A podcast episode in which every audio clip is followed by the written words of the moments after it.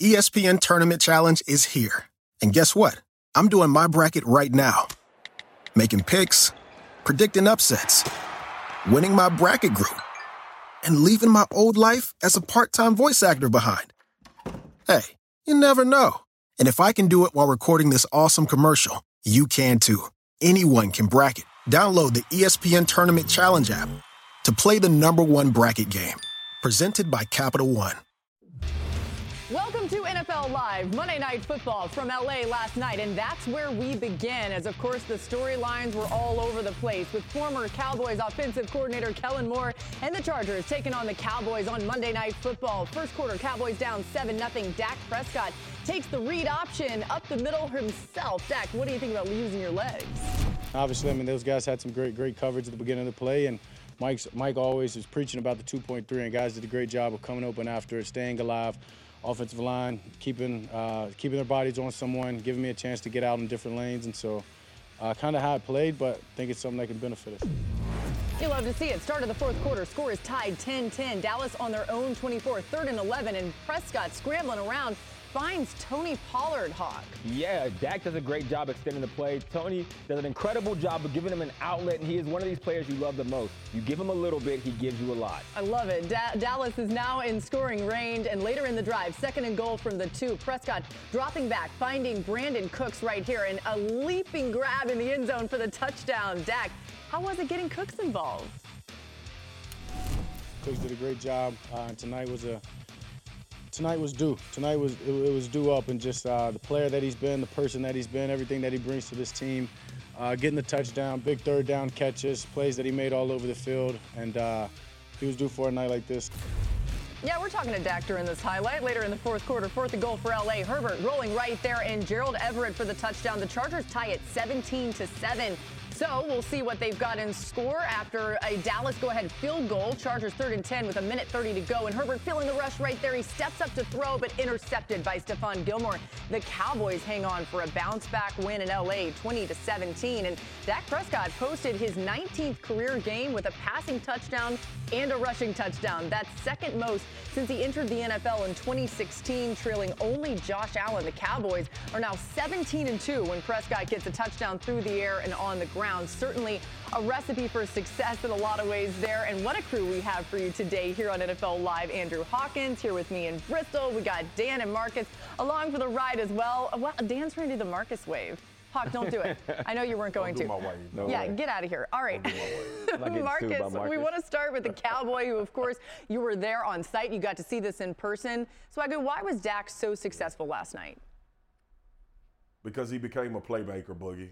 And sometimes that's what it's calls for you to be. We talked about this offense and how stagnant it was against San Francisco, how he stood in the pocket, how everything was vanilla. You saw on the keeper that we showed in the highlights earlier, and right here is that Dak just making a play. That ball was actually bobbled, but he saw what he needed to see, and he and he got himself out of trouble and ended up with a touchdown. Here's another one, rolling out, evading pressure, and getting the ball to a playmaker and allowing him to make plays.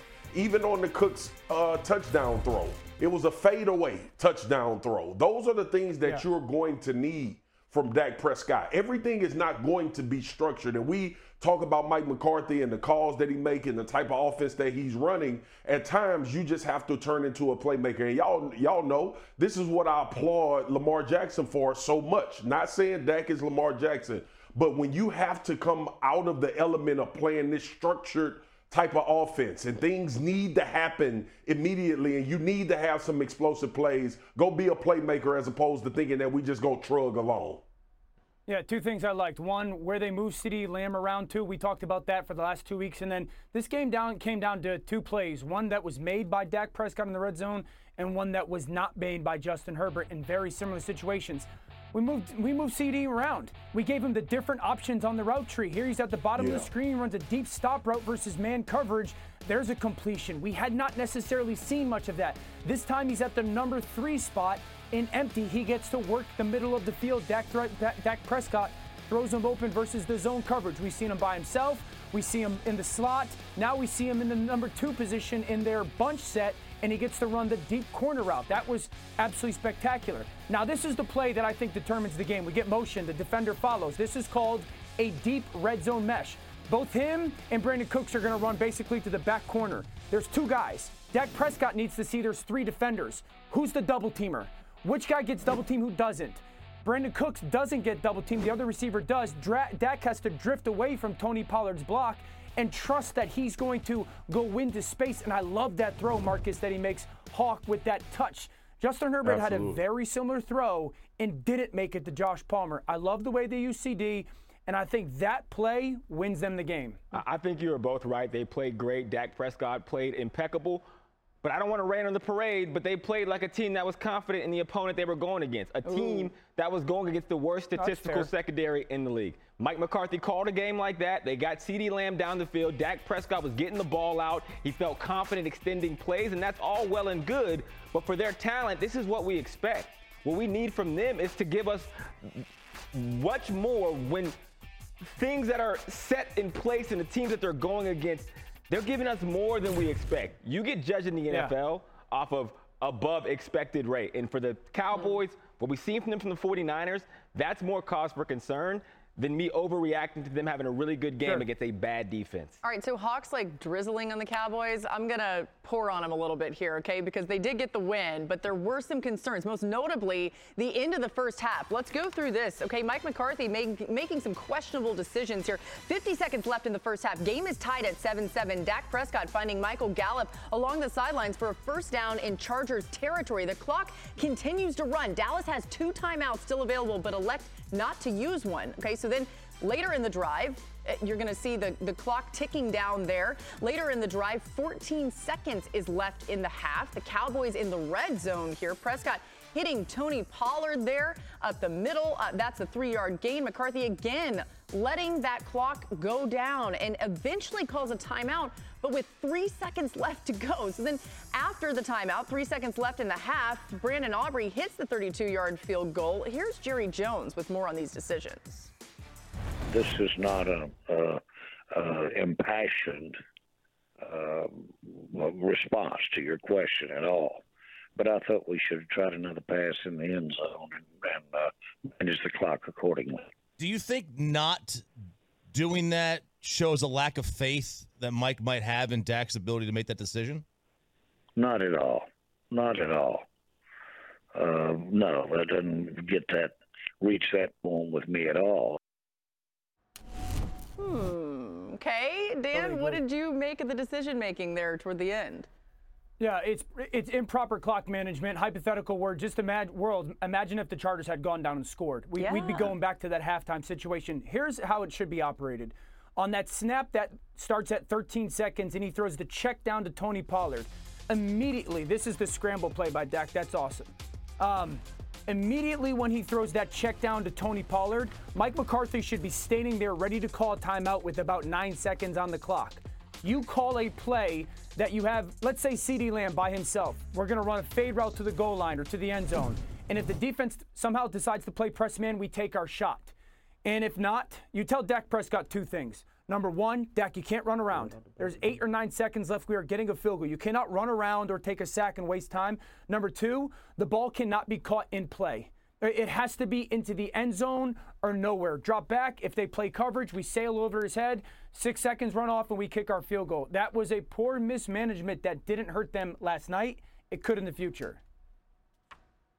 Dio, I'm glad you explained that, but that to us that's elementary football, right? Like all of us sitting here, that's that, yes. that is exactly what we thought was happening. Even when the clock was still at eight seconds until the until they went down to three, because there was some confusion there, thinking that it was going to be a timeout call. And I heard Jerry on that radio interview, and I understand what he's saying because that may not be the sentiment between Mike McCarthy and Dak Prescott in that particular situation. But you know what it looks like to the outside? You know what it looks like to us? That you yes. don't trust your football team in that situation. Because this, look, it, it's all great to your point because you won by three and you can go back and say, right. hey, we took the points and we were able to win the football game, and that's fine and well. But most of the time, you're going to be in a situation where you're going to need to try to put seven up on the board, six yeah. points, and then get an extra point on the board at that particular situation. So it worked out here, but it does make people scratch their head, and it did make me think Is it a lack of trust? Or are you worried about him turning the football over in this situation? It does seem like yeah. everything he's done so far this year is exactly for that, Marcus, to mitigate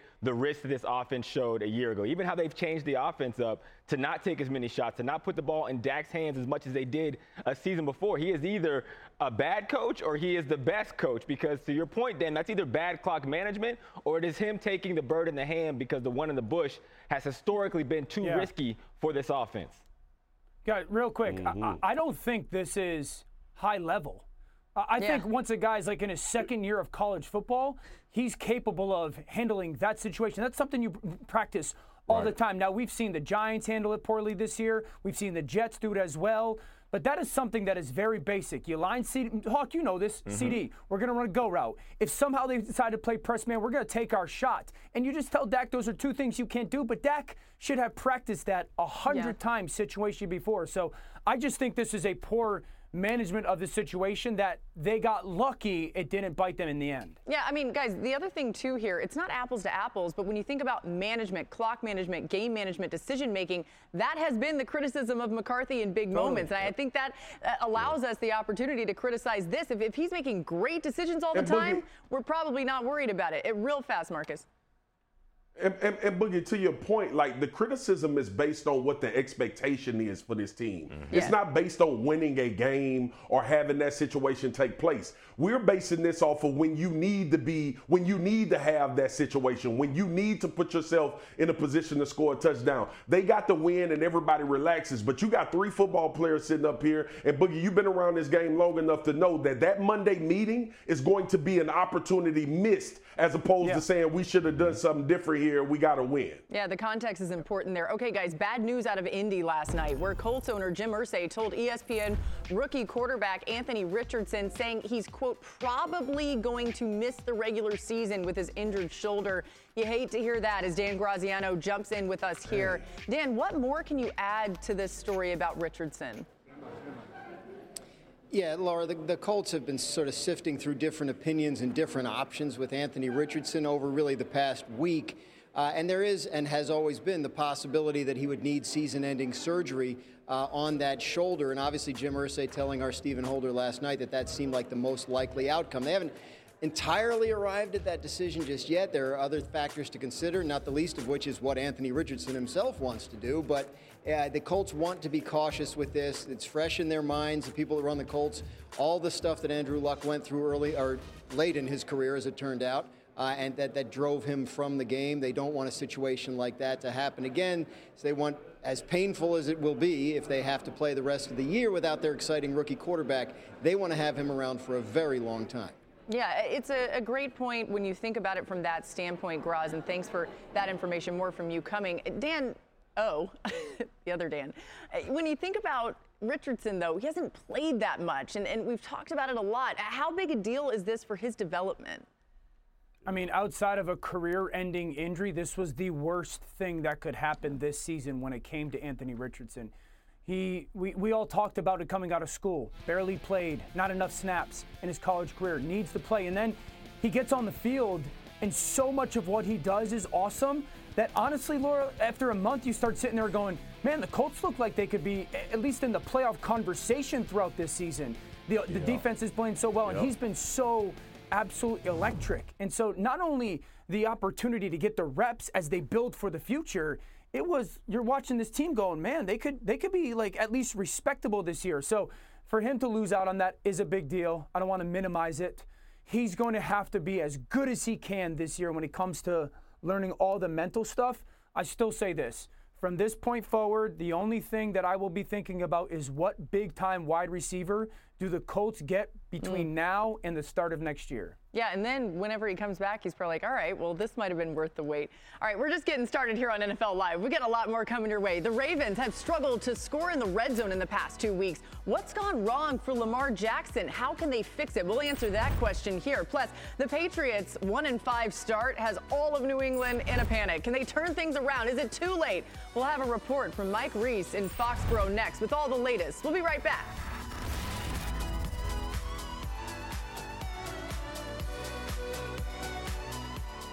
The best way to learn a language? Immersion. Living where the language is spoken and using it every day. But if that's not in the cards this year, you can still learn a language the second best way. And that's with Babbel, the science-backed language learning app that actually works. Don't pay hundreds of dollars for private tutors or waste hours on apps that don't really help you speak the language. Babbel's quick 10-minute lessons are designed by over 200 language experts to help you start speaking a new language in as little as 3 weeks. It's designed by real people for real conversations. Babbel's tips and tools are approachable, accessible, rooted in real-life situations, and delivered with conversation-based teaching so you're ready to practice what you've learned in the real world. They have over 16 million subscriptions sold. Plus, all of Babbel's 14 award-winning language courses are backed by their 20-day money-back guarantee. Here's a special limited-time deal for our listeners. Right now, get 50% off a one-time payment for a lifetime Babbel subscription, but only for our listeners at babbel.com slash tackle. Get 50% off at babbel.com slash tackle, spelled B-A-B-B-E-L dot com slash tackle. Rules and restrictions may apply. Reggie White, who's a defensive end for the Green Bay Packers, says that the firebombing of his church in Knoxville, Tennessee this week was the work of racists who may have been trying to hurt him. First there was one fire, then there was another, then there was another. It wasn't just Reggie's church that burnt down. Hundreds of churches burned in the 90s. I think we have a major problem in our country that we don't want to admit, and that has to do with racism. Was this 1996 or 1956? 30 for 30 podcast and Andscape presents Through the Flames. Listen now wherever you get your podcasts. Hey, the Sunday NFL Countdown crew has you covered for week six, 10 a.m. Eastern. And Scott Van Pelt and the Monday Night Countdown crew gets you set for 49ers Vikings, a two hour pregame show starting at 6 Eastern, both on ESPN and the app. All right, let's read and react to the news around the league. Jalen Hurts off to a three interception, coming off a three interception game in a loss on Sunday against the Jets. He's getting a little help, though. Look at this. The Eagles signed wide receiver Julio Jones to a one year deal today. This is Julio's fourth team in four years, and he reunites with A.J. Brown, of course, who was his teammate in Tennessee. Hawk, what do you think? What does this addition mean for the Eagles? Listen, Hall of Fame career, and while he might not be that on the field anymore, he does add depth to an already super talented position group, and more importantly, a veteran presence that both Brown and DeVonta Smith have stated on the record that they respect so much as they're trying to figure out what life is like after losing a Super Bowl and dealing with the expectation. Mm. AJ Brown is only 26 years old. Yes, he is the leader in that group, but there's still a lot that he's learning. And so I, with Julio Jones in there, again, it gives them depth, and more importantly, it settles these guys down as they try to make another run at a Super Bowl. Well, I want Julio to go out on a high note. Let's see if that can happen. All right, let's go to Jacksonville, where Trevor Lawrence is dealing with an injured knee. He spoke about that last hour. Feel a lot better today than I would have thought, so I like how I'm progressing and you know, I'm going to do everything I can to, to be out there on Thursday. How limited are you with the with the brace and just doing practice, short, week, all that kind of stuff? You know, I mean, it's a short week anyway, so physically we're not doing much. You know, you're trying to get your bodies back ready for Sunday, regardless of if there's an injury or not. Um, so hasn't affected me a ton because we just haven't done too much. So I'm just trying to take care of it and, and try to put me in the best position to be able to play on Thursday. Yeah, they do play the Saints on a short week. Uh, positive news, though, maybe there, Dan? Absolutely. Laura, I'd say this. When when he's got a little Josh Allen in him, this is my favorite version of Trevor Lawrence. When he's like, oh, that's a really difficult throw, and I'm good enough to make it. Some of these whole shots that he ripped, necessarily you wouldn't throw versus some of the coverages that he got. And then I love when Jacksonville uses his legs and when Trevor sometimes there's no hesitation. He just takes off from the pocket, sees a seam, takes off, gets eight or 10 yards because you know he's athletic enough. That is my favorite version. That is the version that Jacksonville, if they get, is capable of going to the Super Bowl with. That version of J- J- Trevor Lawrence when he's just got that little bit of Josh Allen in his game. Yeah, you see that talent really on display when that happens, Dan, to your point. To Houston, where DeMeco Ryans and the Texans sent five or more pass rushers on 36% of dropbacks on Sunday, almost twice their rate from the first five games of the season. The extra rusher was very effective, okay? Houston pressured Derek Carr over half the time when they sent a blitz and allowed just 3.7 yards per pass attempt. Marcus, what'd you like from that unit on Sunday? Boogie, you know I grew up around a lot of old folks and my uncles, and they used to tell me all the time, somebody get in your space, you better throw the first lick. And that's what DeMeco Ryans did. The New Orleans Saints were. It, look, this game was close. They could have tied this game up. He stayed aggressive. He kept sending blitzes and pressures toward Derek Carr, and it affected some of these throws. This is a win in the NFL by Shaheed as a receiver, and he couldn't get the ball off because it was pressure in his face. I love the aggressive nature in which they play with on both sides of the line of scrimmage. But in that particular situation, defensively, he wanted to dictate what was going to happen as opposed to standing back and seeing if the Saints were going to make a play, and it paid dividends for him with a W. Marcus, I still want you to write that book of grandpa sayings. We got to get you on that. I will. I Yeah. will. It's coming. I'll do It's the coming. forward, not you that know you I got a million sayings. Okay, let's go to New England next, where Mac Jones and the co- and company Bible have just one win through six weeks. Mike Reiss covers the team for ESPN. Mike, what's the mood around the facility today? Laura, this is the second straight week that Bill Belichick has had players out on the field on Tuesday, their normal day off. So it's an extra day of on field work for players. It was a shorter practice today. Offensive coordinator Bill O'Brien saying it's all about the little things. We talk about coaching better. One of the things we, we need to do is, you know, we have to harp on the details a little bit more. They have to take ownership of the details. We have to start these games better. It's uh, it's not good to start the game with two penalties. It's ridiculous. That falls on me. That falls on them. Um, I know I say it every week. We're in it together, but there's a small margin for error, and we've got to get better. After practice, I spent about 45 minutes in the locker room trying to take a temperature from offensive players. And starting right guard Mike Onwenu told me that what gives them hope is the belief that they're close to breaking through. Laura? Thanks to Mike. Hey, still to come here. The Lions are off to a roaring start to the season. See what I did there? The guys are going to tell you why Jared Goff is the biggest reason why. You don't want to miss this. Roar.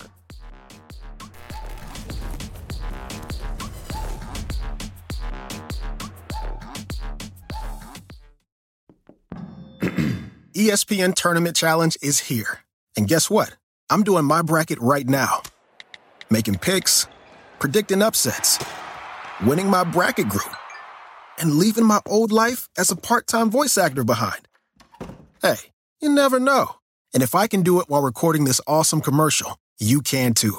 Anyone can bracket. Download the ESPN Tournament Challenge app to play the number one bracket game. Presented by Allstate. Death is the only punishment here. Now streaming. FX's Shogun. My master asks, what do you seek here? To vanquish our common enemies. Based on the global bestseller by James Clavell. War is coming. The epic saga of war, passion, and power. Let it come. FX's Shogun. Now streaming on Hulu. You know, I just go out and play ball, prepare all week, just go out there and play and, and see what happens. Looking, throws middle, complete. Amon Ra the 20. Cutting across, looking for a block. A big block to the 10, to the 5, to the end zone. Touchdown, Detroit Lions. Amon Ra with a catch. Hey, the Jared Goff, Amon Ra, St. Brown connection has been incredible for the Lions. St. Brown caught 74% of his passes from Goff in his career. That's the third highest among any quarterback wide receiver duo in the last three seasons, trailing only Matthew Stafford to Cooper Kupp and Tom Brady to Chris Godwin. I mean, think about that. What they're doing in Detroit is a whole lot of fun. We kind of might have seen it coming on this show. We love it. It's really fun. We did. Uh, Marcus, we start with you because we can't start with Dan on this. What impressed you most on Sunday about these Lions? First of all, I want Dan to take a page out of Jared Goff's book and learn how to build trust after you've messed over somebody before. Because remember, I used to tell y'all I don't trust Jared Goff at all. I trust this Yeah. man now. I, I love what he's oh. been doing, even since last year. J- just So hush up I- and let what- me finish my damn analysis. You could just hush up, okay? Let me- all right, all right. So, so here's the thing, man. I, what what I loved about Jared Goff against the Bucks was the fact that one, he spread the ball around. Ten different guys caught passes. The other thing was he played from an uncomfortable spot because we've lamented so much about how well the play action is ran in Detroit, and the run game wasn't there, y'all. The, the- Tampa Bay did a great job at taking care of Detroit's run game, and Jared Goff had to put this game on his shoulders, and he was able to do so. These are the exact situations. A couple years ago, I used to tell Dan, I don't know, man. I'm scared when Jared get up to around 40 passes, 45 passes. I get nervous about what he can do. 30 for 44, 300 plus, and two touchdowns, and it looked great doing it. The best thing that Jared Goff is doing right now, and we talked about it last week, there is no hitch in his game.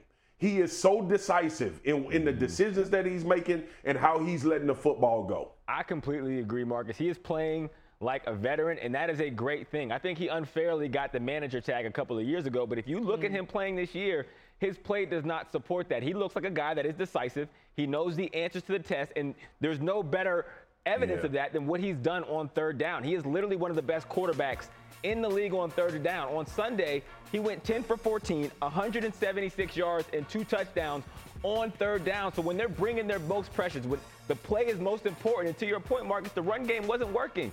So he had to Yeah. make these throws himself. He had to make these decisions, and he stepped up to the plate in a big way. He's a big reason why the Lions have been playing so lights out. Yeah, fellas, I- I'd say this.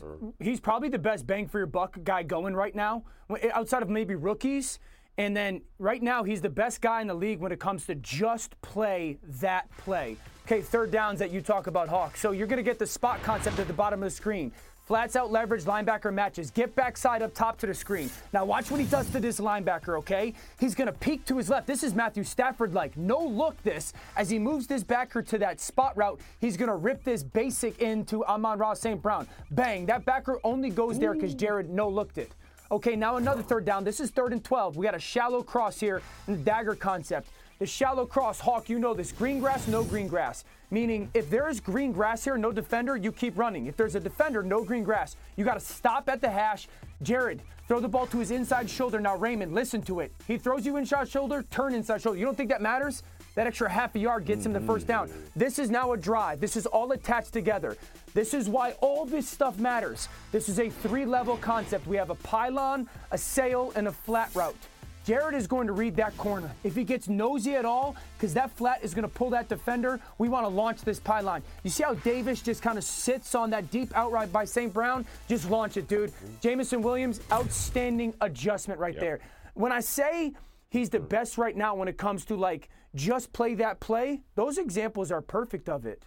You know, like the, the way that he's mm-hmm. just executing what that play is being asked of mm. you by what the defense is doing.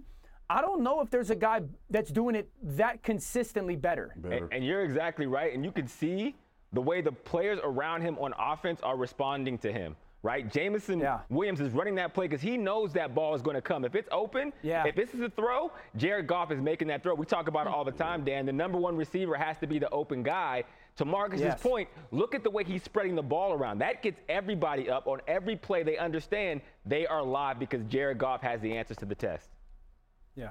Hawk, you just tagged the point uh, that I was gonna make, man. It's like because Dan a couple weeks ago we were talking about how much Jalen was locking in on AJ Brown and missing guys, and we talk about these quarterbacks trying to just kind of force feed guys. That's another thing to your point and Dan's point that Jared Goff is doing. Hey man, if you open, it's your it's your route. It's Yep. your play. Yeah. It don't matter. It's not, it's not how we started. It's how I see it. So he- he's gonna doing a phenomenal When- job when- right now, man.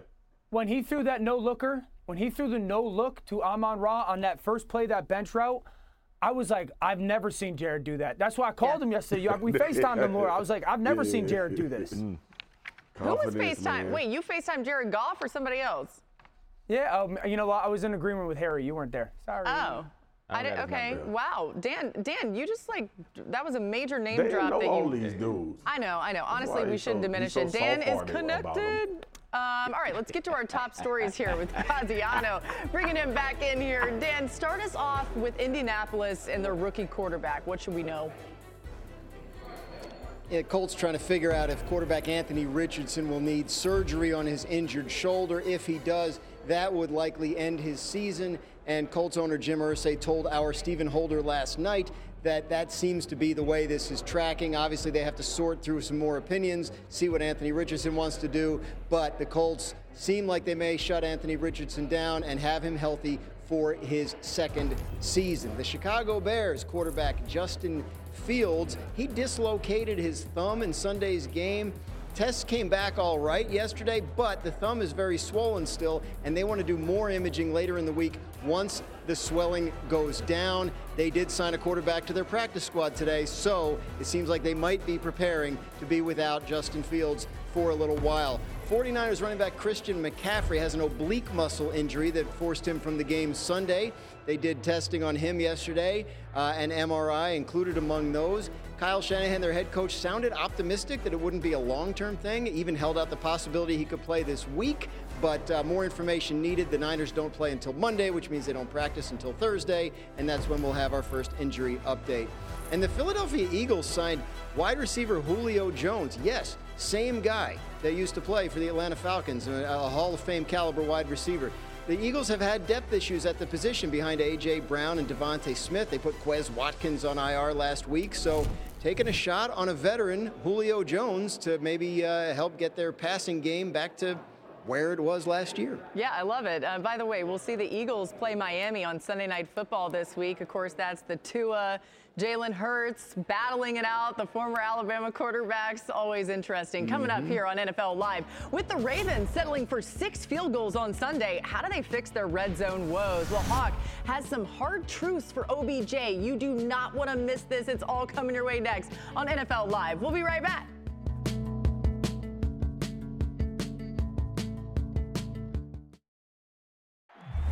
Tottenham Stadium in London, England. Week six. He throws, beats it, complete 30 yard line, 40. It's OBJ. He's to midfield. Drifting to his left under pressure. Throws complete. Zay Flowers. Touchdown, Ravens. Pocket collapsing. He is sacked. Tannehill in the shotgun. Going deep at the numbers. It is intercepted. Geno Stone.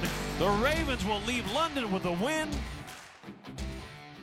The Ravens had the most efficient red zone operation in the NFL in the first four weeks of the season. They averaged an NFL best 6.1 points per drive that reached the red zone thanks to scoring a touchdown on 80% of their trips. But something happened in the last two weeks, okay? They're scoring nearly half as many points per red zone drive, and their touchdown rate dropped to just 22%. Dan, what do you make of that? What, what happened here in the red zone for the Ravens? Yeah, red zone across the league is down. I, I, my theory, and I know we're going to get into this hopefully in the next week or so, all of us is just the lack of offensive line play dominating mm. in that region. I think for the Ravens, it's the stuff that is missing in their pass game in the field is the same stuff that's missing in the red zone precision.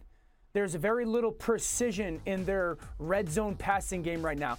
And I would say to be a good red zone pass game, it's one of two things either super post snap creativity by the quarterback, like a Patrick Mahomes and a Josh Allen. Now, Lamar has some of that in his game, or very precise. Ball out on time. Spacing has got to be very deliberate. It's got to be thrown to the right location, and you've got to have the guys that are seeing it, wide receiver, tight end, backs wise, the same as the quarterbacks. The last two weeks, that has not been the case in Baltimore. That's the biggest thing that they have to get figured out to get back to kind of being a more consistent red zone offense. I love that. I completely agree, Dan. The precision in the red zone isn't there. And I'm looking at the leader Yeah. of the wide receiver group in OBJ. What we're seeing from OBJ is we're seeing them transition from a top receiver with juice to the veteran receiver in that room. And what that means is you have to be an absolute for this offense. You look at this red zone play where he has the corner route, they're in man to man. Yes, he's being pushed inside, he doesn't win.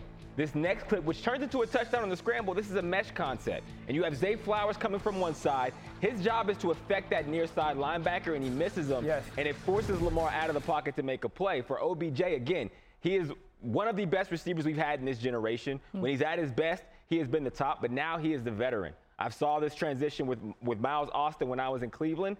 And again, he has to be the guy that in the red zone, it's like, when I go to OBJ, I know exactly where you're going to Yeah. be. I know that you're going to affect these plays, even if you're not getting the ball, and you're a guy that everyone in this offense can rely on.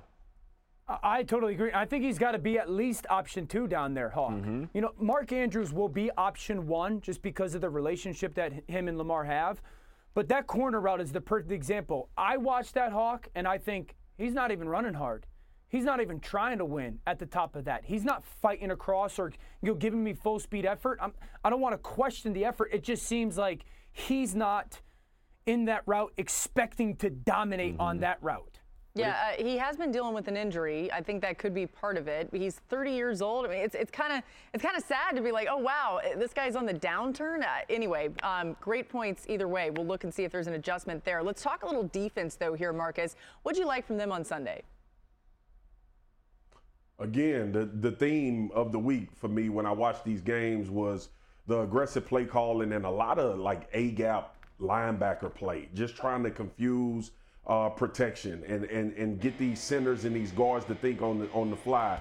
Here you see Patrick Queen. This is a beautifully dialed up, uh, timely pressure for the Baltimore Ravens. A big play in this game, but he understood where the protection was going to be. They did a pick with him in the defensive tackle, and he ended up falling off inside and getting his sack. These are the type of things that you have to do in the NFL now. You have to force these guys to speed up. No Too doubt. much time means they are about to do you a crime. That's what we used to say. Too much time, the quarterback is about to commit a crime.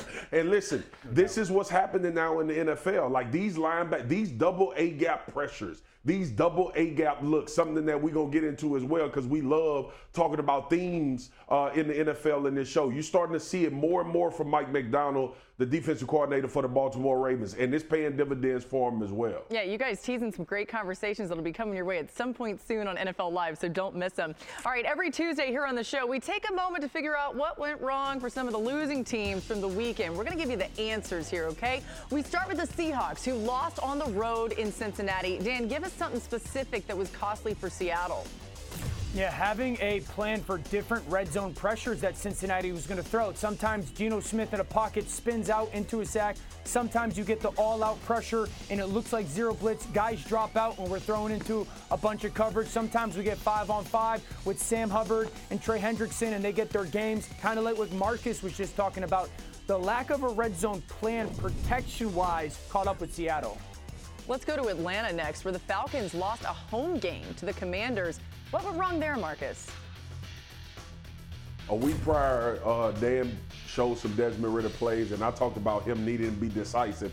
All of these interceptions he threw were like uh-oh throws, and you just don't want to see that. Look at this, off your back foot, you throw it short in the end zone. Worst come to worst, throw that thing into the stands, man. He cost his football team. Like he had some good, oppor- he had some good things on tape, but these are the things that's costing Desmond Ridder. And if you could see Arthur Smith's face, facial expressions and reactions on the sideline, you'd be like, that man is not sure about his quarterback right now if he can be the guy to lead him there. Uh, They have so many weapons. It's got to be frustrating for a lot of people there. All right, we finished with the 49ers, who were handed their first loss of the season in Cleveland. What went wrong there, Hawk? They- They pressured Purdy and he didn't handle it well. They have a quarterback within his still his first 17 starts of his career. And I think they knew that this was a good defense, but much like a rearview mirror, objects were closer than they appeared. he didn't he wasn't on his marks, he wasn't making the throws, he started to get a little panicky. The good news for the 49ers fans is all is not lost and the sky is not falling. What he did on that last drive should encourage you because he knuckled down and he put them in a position to win a game, which is hard for a young quarterback who had been struggling in that scenario. Yeah, it felt like we haven't really seen him deal with adversity. He dealt with a little bit in that one and did bounce back just too little too late. All right, speaking of the 49ers, Brock Purdy and company head to Minnesota for a Monday Night Football matchup with Kirk Cousins and the Vikings. That's 8 Eastern on ABC, ESPN, and ESPN Deportes. Peyton and Eli are back once again over on E ESPN2. Coming up next, right here on NFL Live, we've got more to discuss on last night's game. What went wrong for the Chargers offense? Well, Dan will tell you what Justin Herbert needs to clean up. That's next. Don't go anywhere. We're right here on ESPN.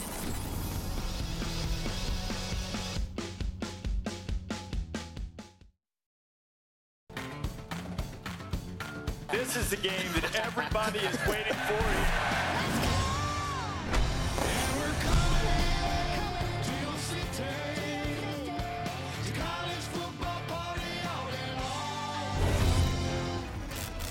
College game day will be fun this week. We're glad you're with us on NFL Live. Hey, look at this from Adam Schefter. None of the injuries to the 49ers standouts. Christian McCaffrey's got the oblique. Deebo Samuel has the shoulder, and Trent Williams with the ankle are considered long term for sources. Great news there.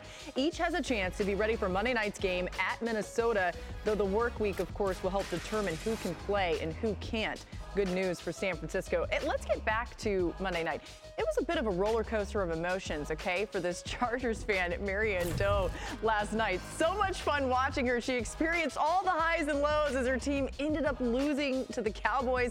This was like me watching the game because I picked the Chargers. Um, the team took note of her fandom today. They changed their official profile picture on X to honor her passion. She was just on the Pat McAfee show earlier. Check that out on Twitter if you get a chance. Just really fun to see how much she loves her team. That's why we all do this, right? Marianne, you rock. All right, uh, let's talk about last night a little bit more. The Cowboys defense pressured Justin Herbert 17 times on Monday night, their 19th game with at least 15 pressures since Micah Parsons' first season in 2021. That's four more than the next closest team. The Cowboys improved to 17 and 2 in those 19 games last night. Certainly a recipe for success. And talking Dallas defense, so you know we got to go to the big Swagu first here. How are they able to keep LA to just 17 points, Marcus? Oh, the glasses are off. Are you Well, kidding first of me? all- Oh, First of oh, all- no, he's feeling First of all, I want to tell I want to tell Miss Mary and the, the fan, Brandon Staley, your head coach, prepare to be sick of him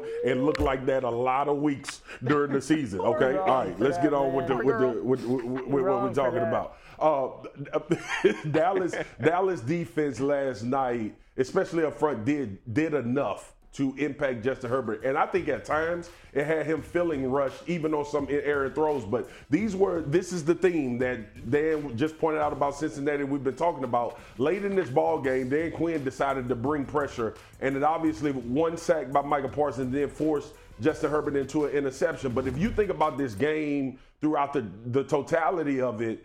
Justin Herbert has some very uncharacteristic misses, mm-hmm. like things that we never hardly see him do. And you just wonder what type of impact was though the people around their feet as a defensive lineman. And we used to sit in meetings every week. And, and, and obviously people love to talk about the sacks and the pressures.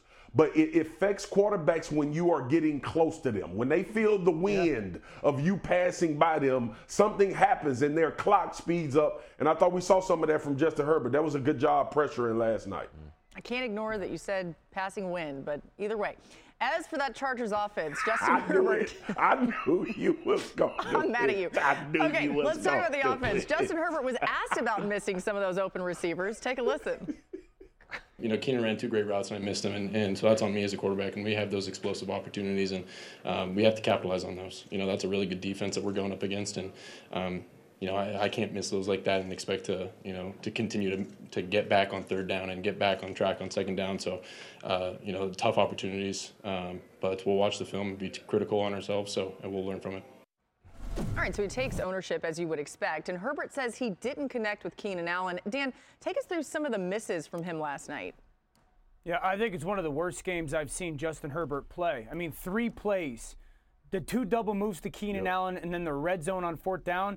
Justin Herbert, you got to make one of those and your team wins. This is the double move. This is called a sluggo, a slant and go. I mean, that's wide open in the NFL. That's a touchdown, and I don't know. That one's not even close. That's a four or five yard miss. This time, bottom of the screen, they motion him. He runs an out and up, a quick end on it. There's no, there's no pressure there. The defender falls down, and there again, that that ball is a little bit too firm. And then down in the red zone, watch Palmer from up top. This is that fourth and one.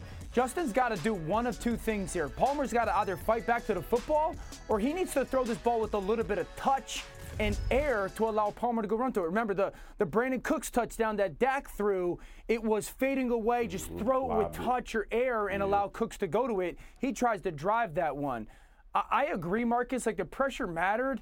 I don't think the Cowboys blew me away in this game. Mm-hmm. I honestly believe the mm-hmm. Chargers gave this one away by the mismanagement of field goal situations and the way their quarterback played. Hmm. Yeah, and, and I also want to look at Kellen Moore. I need more out of him in the run game. He has to develop a run game. They are bottom 10 in called run plays. And yes, you can put your quarterback back there because he has the arm strength, throwing the ball all over the field, and it produces gaudy numbers, and it's fun and it's electric. But there is a trickle down Yeah. and a balance that affects this football game, and why these games are so close, and you're not coming away with them. It puts pressure on your offensive line. It allows your defense to the defense to pin their ear back and go. You're not eating time off the clock, which again, the defense needs to play better, but you're keeping them on the field all the time. So there are so many Yeah. things that play into this. Just as a coaching staff, they have to figure it out and they have to have more balance.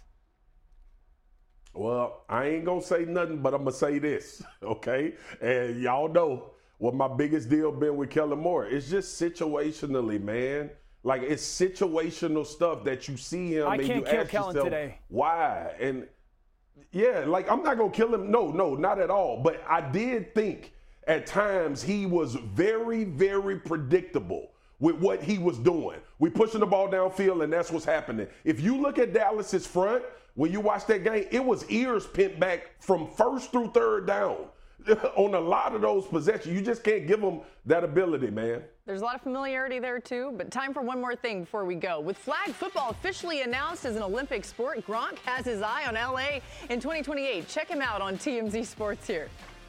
Count me in already. Hopefully, there's no tryouts and they just accept me. But um, I'm in. I'm going for that if, if there is flag football in the Olympics in 2028. USA going all the way. Our- I mean, I'd love to see it. Who should he team up with, Hawk? What do I'll you be, think? I'll be mad if Gronk gets a spot before me. Yeah, come on. I'm just telling you that right now. Flag football.